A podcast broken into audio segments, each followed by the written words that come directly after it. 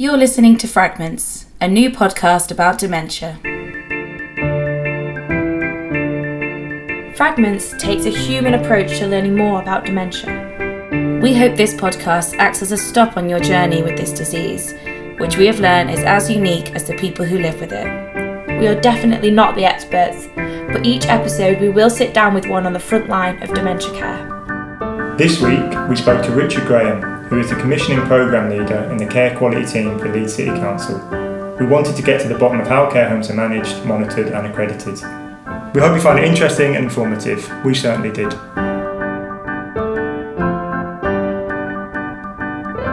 Uh, I wonder if you could just tell us a little bit about yourself and how you came to be in the role that you are today. Ooh, um, I mean, I've worked in care now for uh, vastly more years than I'd care to remember.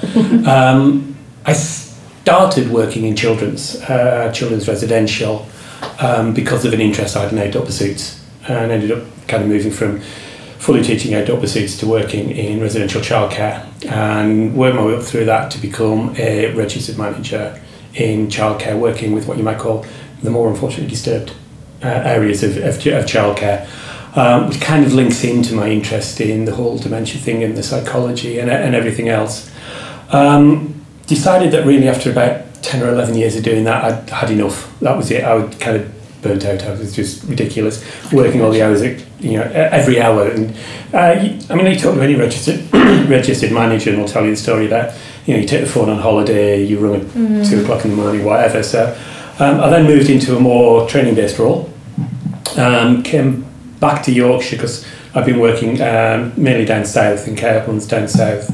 Came back to Yorkshire. Um, spent a lot of time working in a semi-secure unit in Kirklees um, for usually young people on remand.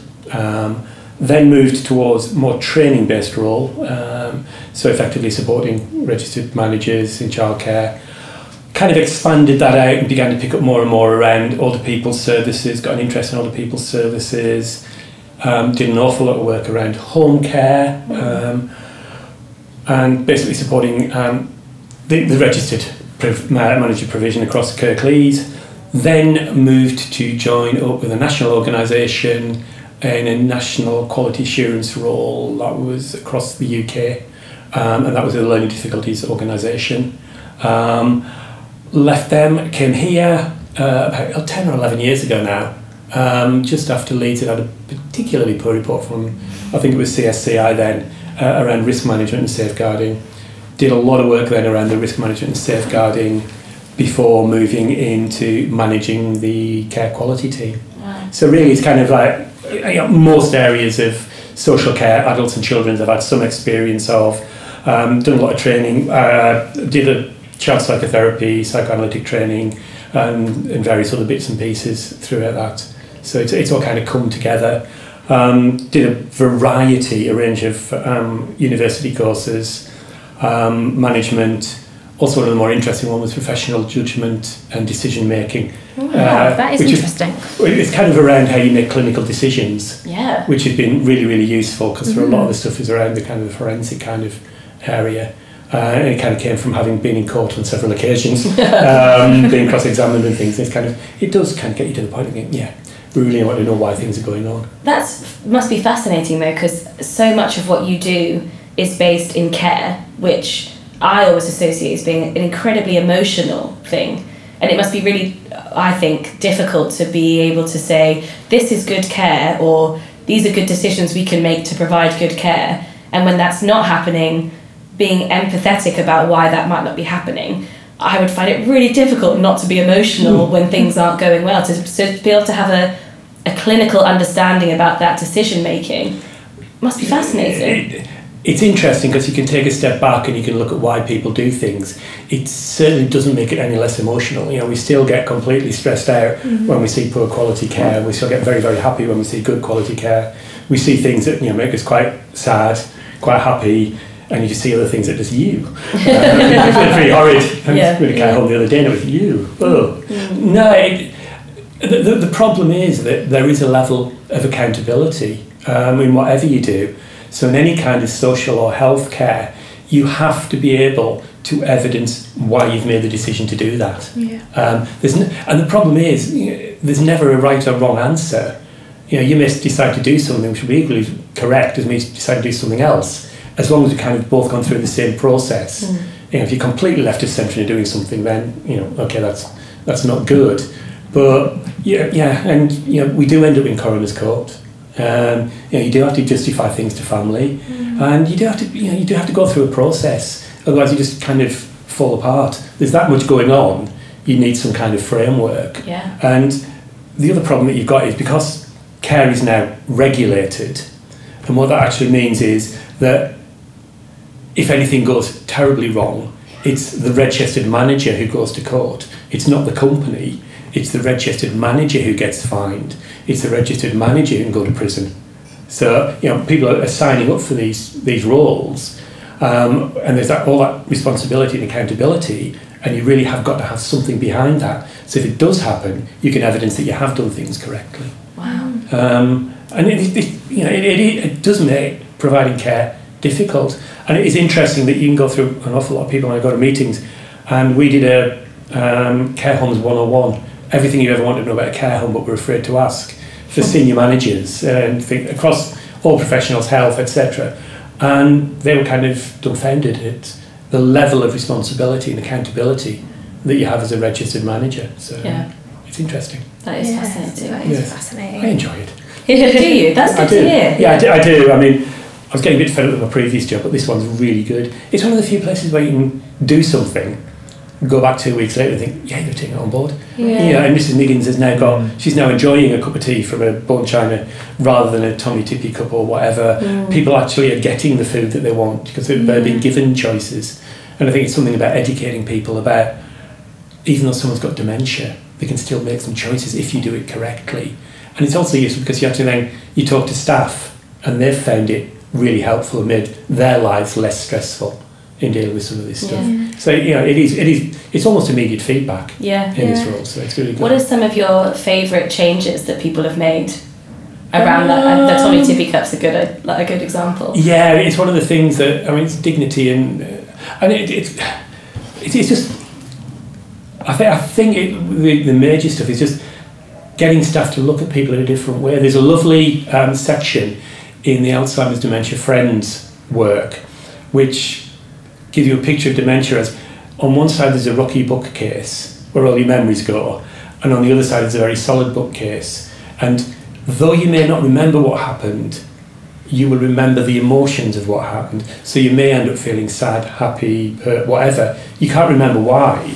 And then just a number of times you see a little light go on in people's heads and go, oh, it all makes sense now. And it's just, yeah, yeah, you know, brilliant. You know, you can now begin to understand of why it's important if, you know, if something has happened to somebody, even if they can't remember that particular incident or that particular action, it will still have an, an impact on them. It will still impact on their behaviour, and you still have to do something to manage that behaviour. So, It seems like care is a common thread through all the work you've done Mm. throughout your life. Is what specifically attracted you to like, dementia? Is there anything, or is it just because it's another care? I you mentioned psychology earlier. yeah, it, it's my fascination with what makes people tick. yeah, yeah. Um, I, it, I've, I've always been fascinated. I, I don't think I'm one of these people that I don't think you can ever really use psychology to predict what people can do, but you can turn it around the other way, and it is a really useful tool to understand. And over a period of time, I've found it really useful to be able to understand, to at least some extent, why people do things. And I think that's one of the fascinating things that you find working with dementia. There are numerous cases where um, care homes have been having real difficulty with managing particular behaviours. And you kind of go along and you look at the person and you go and read the care file and you go and talk to the family and you begin to build up this picture of why this might actually be happening. Um, just remember a couple, there was a lady um, who went and hid under the stairs and I was going, oh, what, what, what's that about? And actually went and talked to the family actually, well, she lived in London during the Blitz. Ah, so the lady gets anxious or gets upset about something, doesn't quite know why, so she just does what she's always done. Yeah. Uh, there was a gentleman who used to take all his clothes off to his underwear and crawl around on the floor and be like, what's he got? What's got? We talked to somebody, well, the guy had been a miner for 50 years. Wow. And that's, he just thought he was at work. Yeah. And when you understand that kind of stuff, It explains the it behaviour. explains all, and you can actually then begin to work on ways. Mm. Well, we'll just get him someone who looks a bit better, you know, looks Yeah. wear better shorts Yeah. and things. And you, you, you know, it does help you to be able to work with people, and it does allow you to make life better.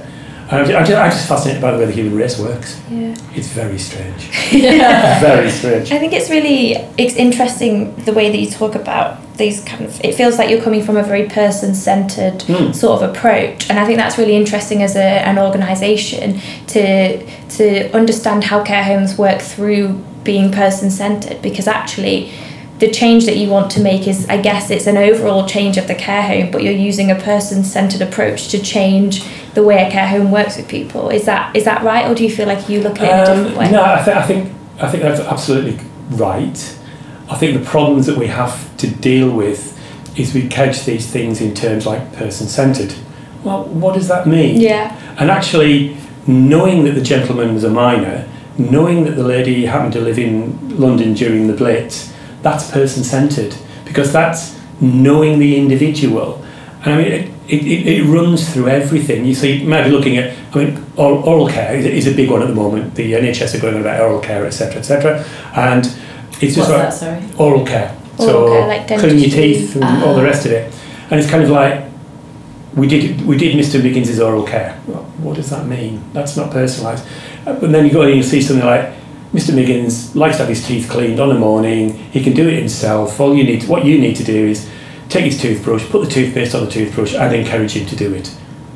Oh, is that person centeredness? yes. Oh, that's what it's. And there, Yeah. there's. I mean, we- and we've got the other, the other one is strength based approaches. Mm. You know, the strength based approach from that is he can clean his teeth. Yeah. And please don't take that away from him by doing it for him. Uh, you know, um, individuals who like fishing and things like that. It's well, what do we do as an activity? Well, you give them some fishing magazines. And there was a lovely one where there was a gentleman who they kind of vaguely knew he played rugby but didn't know a huge amount about it. Um, someone spoke to the family, and it turned out that he, they hadn't actually been rugby players, but they had started a local rugby club. Oh wow. So they got in contact with the local rugby club. Like, oh yeah, wow, yeah, fine, brilliant. So that, that gentleman there goes across there on a Sunday for, for his lunch with the, with everybody at the rugby club.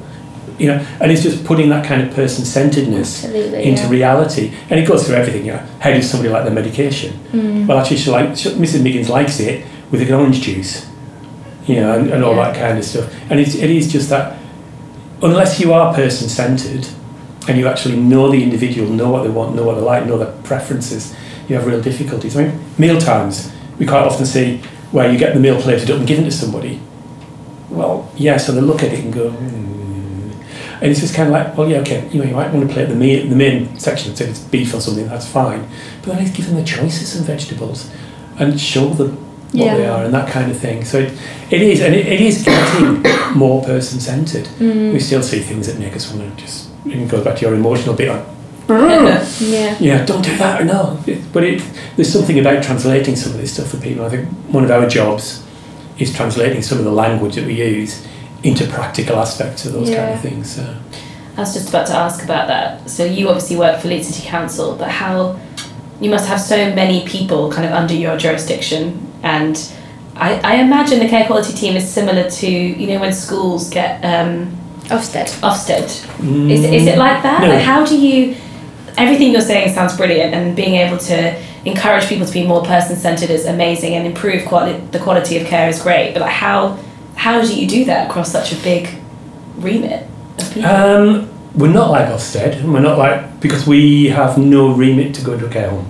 We don't. There's nothing which says anywhere that the care quality team must come into your care home. The deal that we do is we will only go in by invitation, and we will only look at the areas that um, they request us to look at.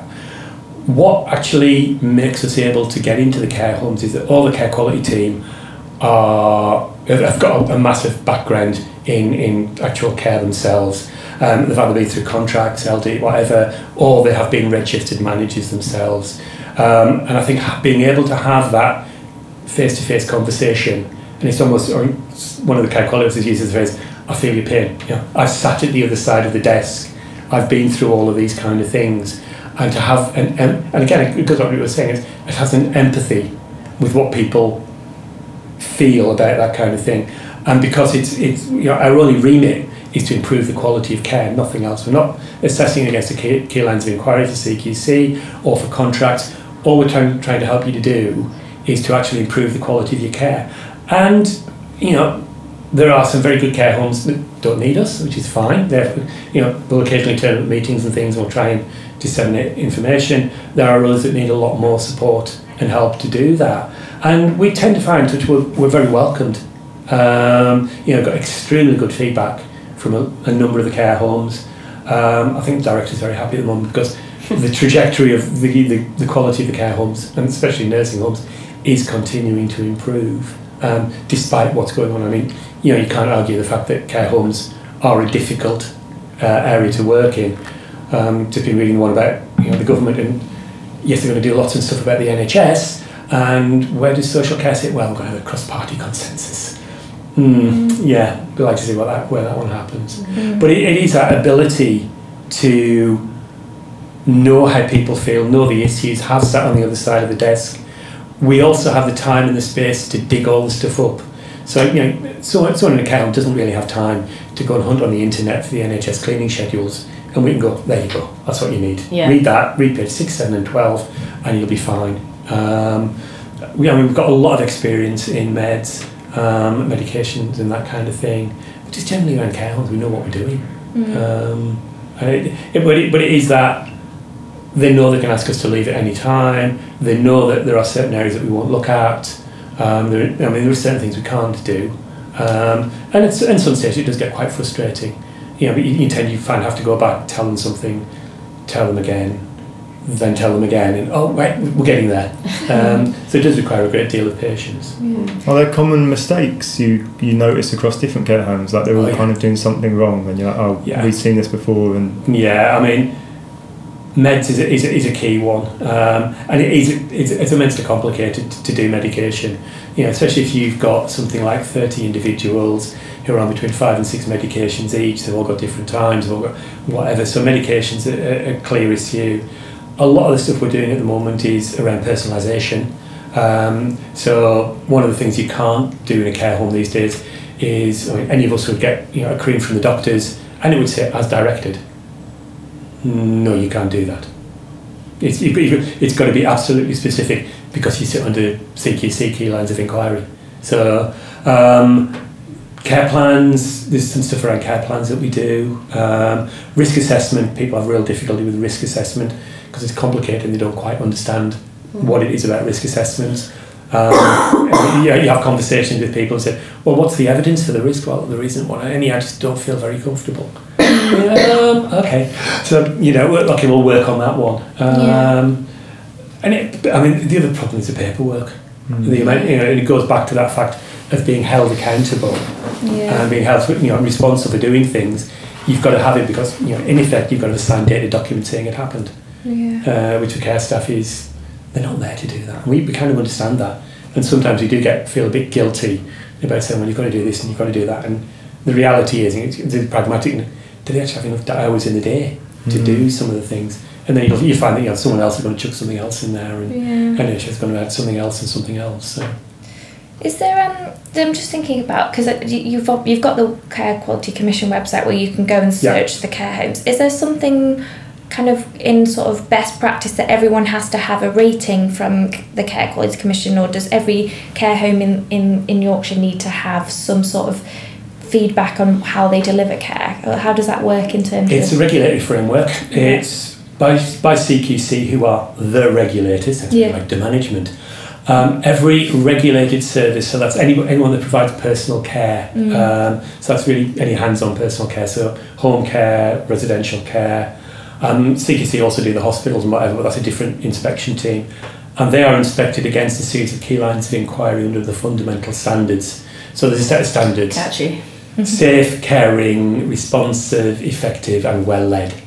There they are, and there's a load of things under, under each of those that they've got to be able to evidence. CQC then come in under those five areas and they will grade them as outstanding, good, requires improvement, or inadequate. Mhm. Um, and then, so you get one of those for each of the five, and then under an interesting formula, um, they will come up with your overall rating as Right. good, uh, or good requires improvement. We're working on getting some outstanding care homes, Mhm. and we have one at the moment. We got another which has got outstanding areas. No, I've got two. Sorry. Um, it is it is difficult to get to be outstanding, and then we have heard it that people, managers and people say, "I don't really want outstanding because there's only one way to go from there." You know, it's, it's too hard to maintain your outstanding. Do you have Yeah. super outstanding? Like, Yeah. like- We, well, well, we, we, we kind of want one because you kind of go from good to requires improvement, Yeah, it's quite and there's jump. something there's something about adequate. Yeah. Um, but no, that, that's what it is. And basically, the KPI for the team is the percentage of regulated services are good in Right. Leeds, uh, and that's the one that gets reported to elected members and things. Um, but it is it is hugely complex. You've got that basic snapshot, and one of the, the interesting things we've been seeing on websites is people saying, "Well, it's just a snapshot," and it is. Yeah. You know, it's your MOT on your car. Mhm. They go in and on that day. So all it takes is registered manager to move, care staff to move, whatever, and you know the whole place changes. Yeah. Yeah. So, but yeah, and effectively you can also be fined for breaching some of the regulatory standards. So Okay, interesting. Expanding outside care homes to a bit, are there common misconceptions around dementia you you regularly get from people, just like friends and family? yeah, I, I, I think you know we do. Um, a couple of members of the care team are able to do the dementia friends award, uh, sessions. Um, we do that with care staff and with families. Um, and I don't think there is a good understanding of dementia across the board. Um, you know, it's like anything else, that's a bit of a generalisation. But I think the, the classic one for me, and it goes back to that one about the memories and the emotions, Mm. is they can't remember, therefore it doesn't matter. And I think it's quite important, especially for families, to realise that if they go and see the loved one, and they go out and have a really good day, and it's lovely, and they come back, and half an hour later the person can't remember it, it's not really that, that important because from our understanding of dementia, and none of them have come back from it, so we don't know what it's like, that person is still holding on to that emotional feeling of being quite happy and contented and warm. So, you know, that's, that's there. Okay, they may not be able to remember that, but because, you know, the emotion will still be there. Um, and I think one of the things that we do get quite upset about is when people are dealing with people with dementia, they will tend to revert to the only thing that they know that's anywhere near close, which is bringing up their children. So they go back to being this, and we regularly hear this no, if you don't eat your meat, you're not going to have your pudding. this person is 85 years old, he's been through the Second World War, he's got a fantastic, you know, and you're treating him like a two year old. Mm. And then people begin to think, actually, yeah, it's not that good, is it? It's, you know, and to, to, to be able to get people to take the next step and to understand the complexity of dementia. There's something like 200 mm. different types of dementia. And, you know, even the research, and I mean, I mean, one of, one of my favourite authors is Oliver Sacks. He's done some really good work around dementia and things. And, you know, and, and he was, he, you know, his, his idea is he's done a lot of work around looking at people with brain injuries and whatever. And even someone who's got the same brain injury, exactly the same, it doesn't have the same impact. Yeah. Um, We had a, a gentleman who had a bit of a problem uh, with staff getting a bit upset because he'd eat, his, he'd, he'd eat a mouthful of his sandwich and then throw his sandwich. Eat a mouthful of his So one of the care quality officers went in and sat down and sat there with him and watched him. And to be fair, this person has got a lot of years' experience with dementia. And you just sat there and watched and went, oh, okay. And just moved the plate from the side of him to in front of him. One of the aspects of dementia can be tunnel vision. And this guy had his sandwich in his hand, couldn't see his plate, so just threw it. So just by moving the plate Wow. in front of him. And it's just, you know, just those kind of simple things. And for people to understand, dementia is not just about, it's kind of this, well, they're forgetting. It's not just about forgetting. It's a whole raft of other things. You know, you, your brain controls absolutely everything about you. So, you know, it can have all kinds of different impacts. And yeah, you know, some of the problems are some, some people have some very difficult life experiences. You know, there are individuals in care homes in Leeds who have been through some of the most horrific experiences. And is it surprising that their behaviour is somewhat challenging Mm. and it is difficult to work with them? Yeah. Um, and I think when you, when you start beginning to explain to families that because, well, yeah, the front part of your brain is what, you know, it's those kind of things that you wish you could say, but you know you can't. Mm. Well, when in some cases of dementia, actually, that bit that says you can't just goes. so you kind of say it. Oh, how, what, what relief! I mean, it's, it's wonderful. One of my one of my relatives, my uncle, he was the most lovely man. He's regimental sergeant major um, in the war, and nobody ever heard him swear or anything. But as his dementia set in, it became his, his language has become horrendous. And then, of course, unfortunately, his military training came out as well, and he was detained under the Mental Health Act, and he, he just kept escaping from places. it's quite amusing to some extent, but you know, having, but he, all he was, all that was happening was all that stuff way back there was coming back, and you know, explaining to people that when you have a conversation with your mum or whatever, do you notice that think parts of it make sense, but parts of it don't? Well, yeah, but does it have a timeline? So, well, yeah, because one of the aspects is kind of things get shuffled. So you might remember something that was 20 years ago, but think it was yesterday. Mm. Oh, oh, that makes sense to the conversation I've had with my mum.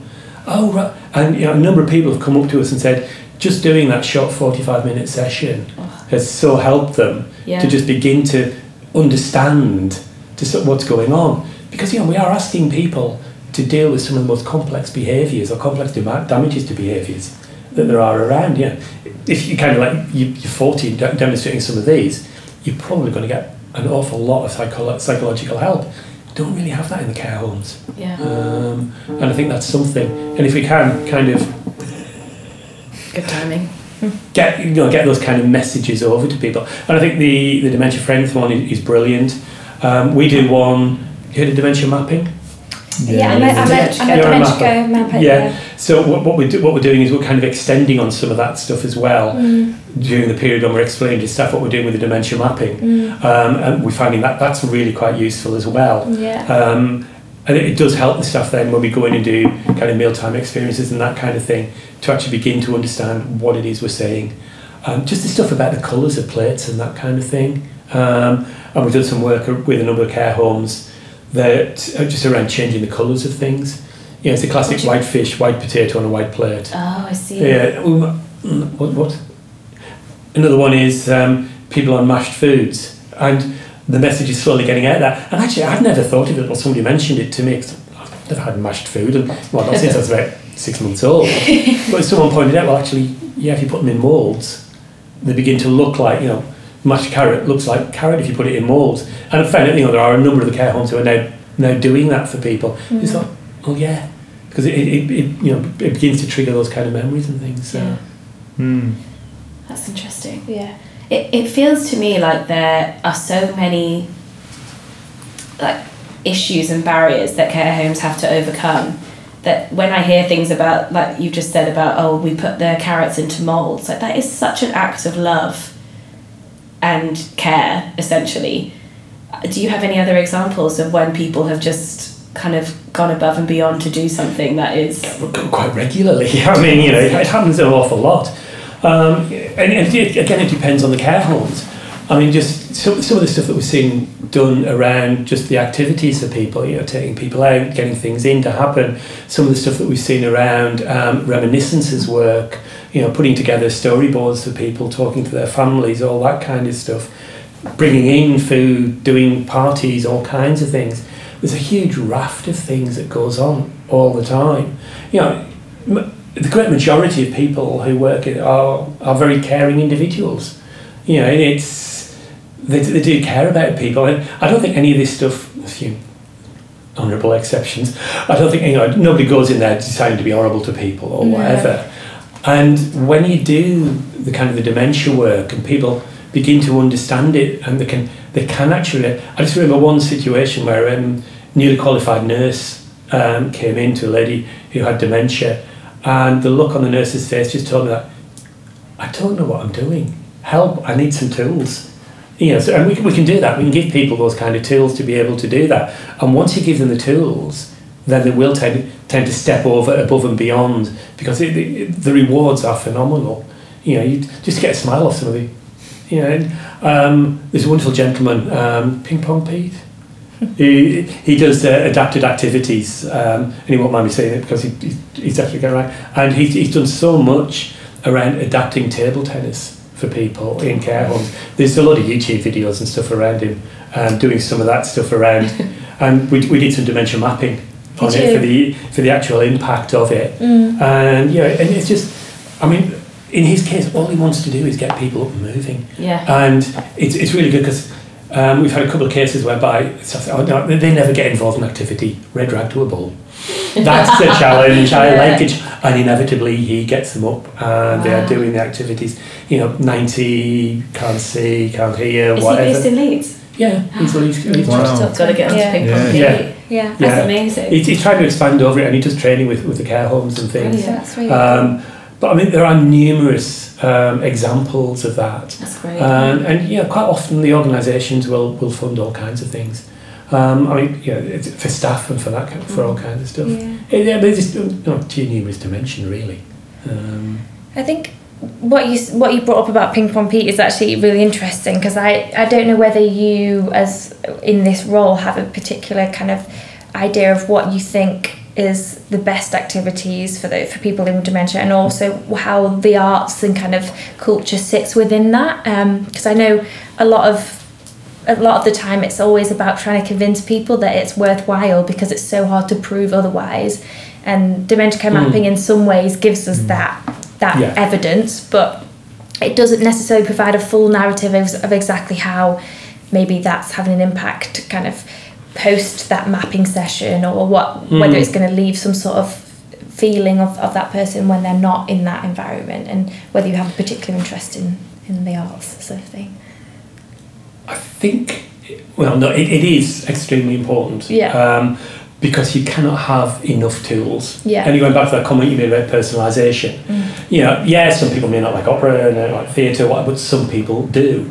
Um, a lot of the issues around dementia are around frustration with people who can't communicate. And I think the arts do allow you to find different ways to communicate. That's to me what they're about. They're about Yeah. communication. Um, so whether that's visual communication or movement or mu- or whatever, I think it's really really useful. And I think it's also got a real part to play around some of the reminiscence stuff that's going on. You know, just getting people and putting them into situations that may just for a while trigger something to feel familiar. So, so the, the park work that you're doing, you know, it's just that, about that triggering that the feeling of grass hmm. or planting things.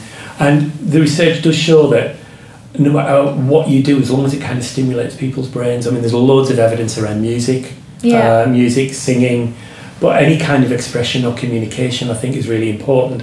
And I think as well, why? Because you, because you probably be an old person or residential or whatever, do you stop accessing the arts? yeah you know, it's it's not the easiest thing to do um, for it, for most people, but I do think it's important, and it's a, it's that holistic view of people's lives. You know, it's you know quite often you go in if you can find the right song for somebody. Yeah. Um, very often um, you'll get somebody who's and the classic issues that we get people are resistant to personal care. And when you think about it, yeah, I'd be pretty resistant to personal care. You know, but if you give me some music and some favourite music. There's that that lovely video um, of the man in the care home. was on the playlist for life website or- May well have been. They put, Yeah. they put an iPod on him. yeah Uh, I've it's seen Cal- that Calloway music. And it, it does become. I mean, how can you not Yeah. acknowledge that that has somehow kind of impact on people? And um, there are a couple of groups who now do go to the opera. Um, there are there's some activities. Aria's done some activities around um, opera and that kind of thing, um, and it's just getting people to sing. The, the difficulty you have is quite often you have to go to these kind of things. Yeah. And I think it's the reversal of that in the work that you're doing is by taking that to those individuals. Then I think that that's a, that's a real, real benefit. But you know, just to have something, you know, photographs, art. I mean, some really nice work being done around the use of iPads, drawing on iPads, and that kind of thing. Um, there's some interesting stuff on tabletops, interactive tabletop stuff that are touch sensitive and all of that kind of thing. It's just we have to get to a stage whereby one of the problems with care homes is not a lot of headroom. So outside, providing care for people, there's not a lot of space, time to actually do anything else. Once you get to a situation whereby you've had a manager in post for a long period of time and the staff team's stable, then you begin to get that kind of space to be able to do that. And what we're seeing is that it's those care homes that are picking up the more interesting stuff, the, the integration with the community, the, the links to artwork, the links to music and that kind of thing. So yes, I think it's really important. Um, I don't think we do enough of it. I mean, this, this is rafts of research out there Mm. about how, how it interacts with people. But it's just about also offering people opportunities to find new and different ways to communicate. Yeah. Um, so, yeah, I'm, all- I'm all for it. That's good. That's nice to hear. yeah, yeah. I, I think I think it's really important. I mean, you know, some people, and we've had numerous occasions. I mean, the Yorkshire dance work that's Yeah. being done. You know, you'll tend to see that people are a bit reluctant at first, and then you know, two, three, four sessions, they'll get involved. And I think that's the other aspect of some of this is that you do need a bit of a continuation, and that's that's one of my concerns at the moment. Is there is a huge amount of really, really good stuff going on. How on earth do we make it sustainable? Yeah. Because artists need to live too. Yeah. Yeah, I was going to say that's, an issue within the arts in In general, general, full yeah. stop. So to be It's like thinking the about biggest it. question Yeah. about how can we actually, yeah, everything in that moment in time is amazing, and how do we, how does that have a, what's the legacy of that Yeah. work? And that is a question Mm. I think we all want would love to know the answer to.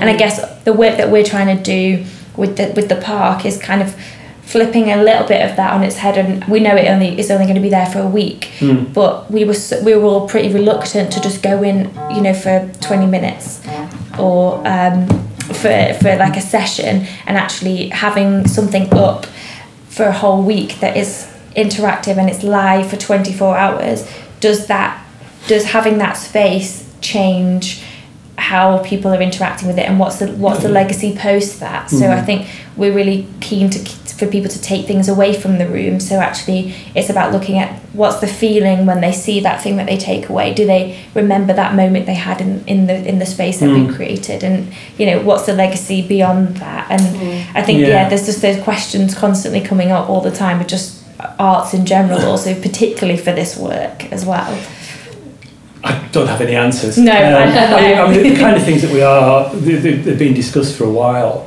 are something about is there kind of a central hub that would support people?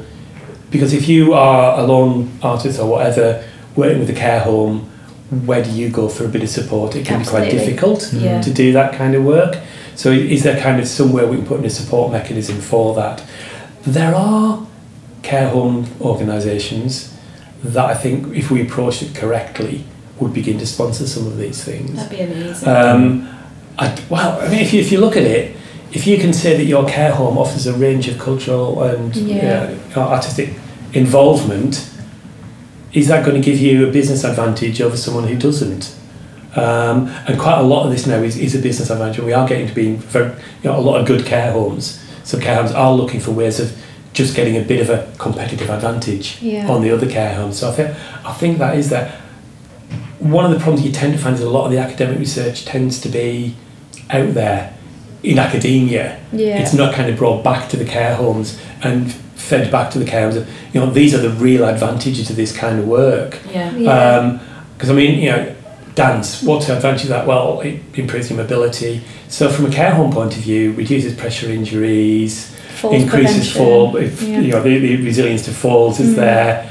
Um, just general well-being that reduces reduces your, your potential to um, infection and that kind of thing. All of those kind of holistic well-being things need to be brought to the fore. yeah, absolutely But yeah It's, yeah, it's just how do we do it in, this, in the present environment, which is uh, that's not a reason not to do it. no Yeah. And there are certainly care homes who can do it and will do it.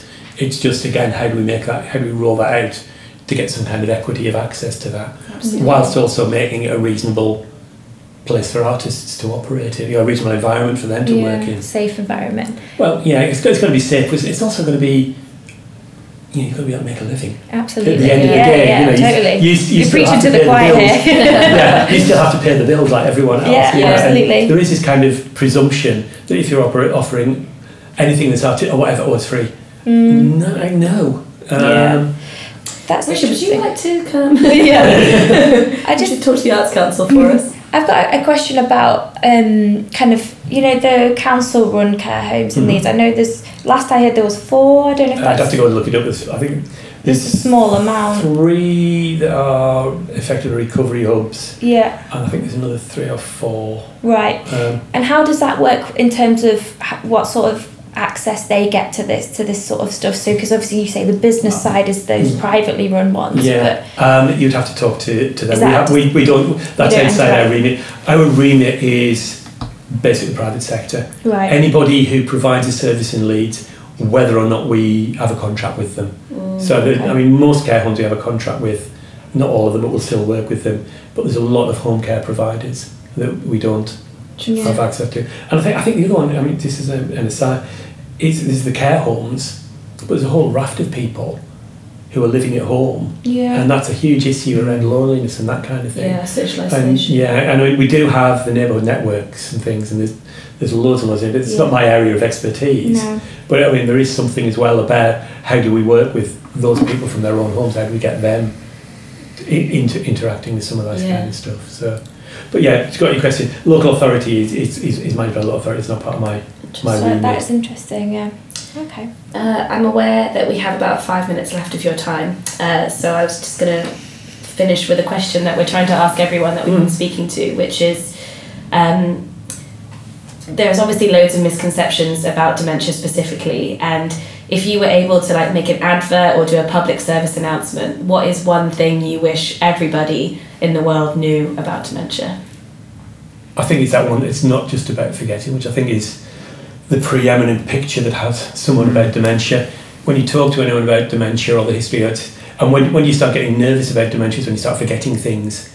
But there is so much more to it than that. And I think the one thing I'd like people to understand is that just because you're forgetting something, you don't lose that, emotional contact with it. And I think it, it, that that is that is you know what for me drives a lot of this is if you, know you have to remember. Mean, we, we get safeguardings, and unfortunately, you, you occasionally see you know people do not remember what's going on. However, if you go and look at what's you know the interactions later on, there is obviously some feeling of concern or anxiety, um, and you know to, to, to realise that those the memory of the event and the emotional feeling of the event don't both go. You know, you're still left with that emotional feeling, and you know that can go back many, many, many, many, many years. And I think you know that that's the one for me which, which gets the most kind of flick. There goes the light. Yeah. Oh yes, it now makes sense. So I think that that'll be the one for me. It's not just about forgetting. Brilliant. Thanks again to Richard for taking the time to speak to us. We only had 40 minutes with him and we got a lot out of it. Thanks for listening and catch you next week.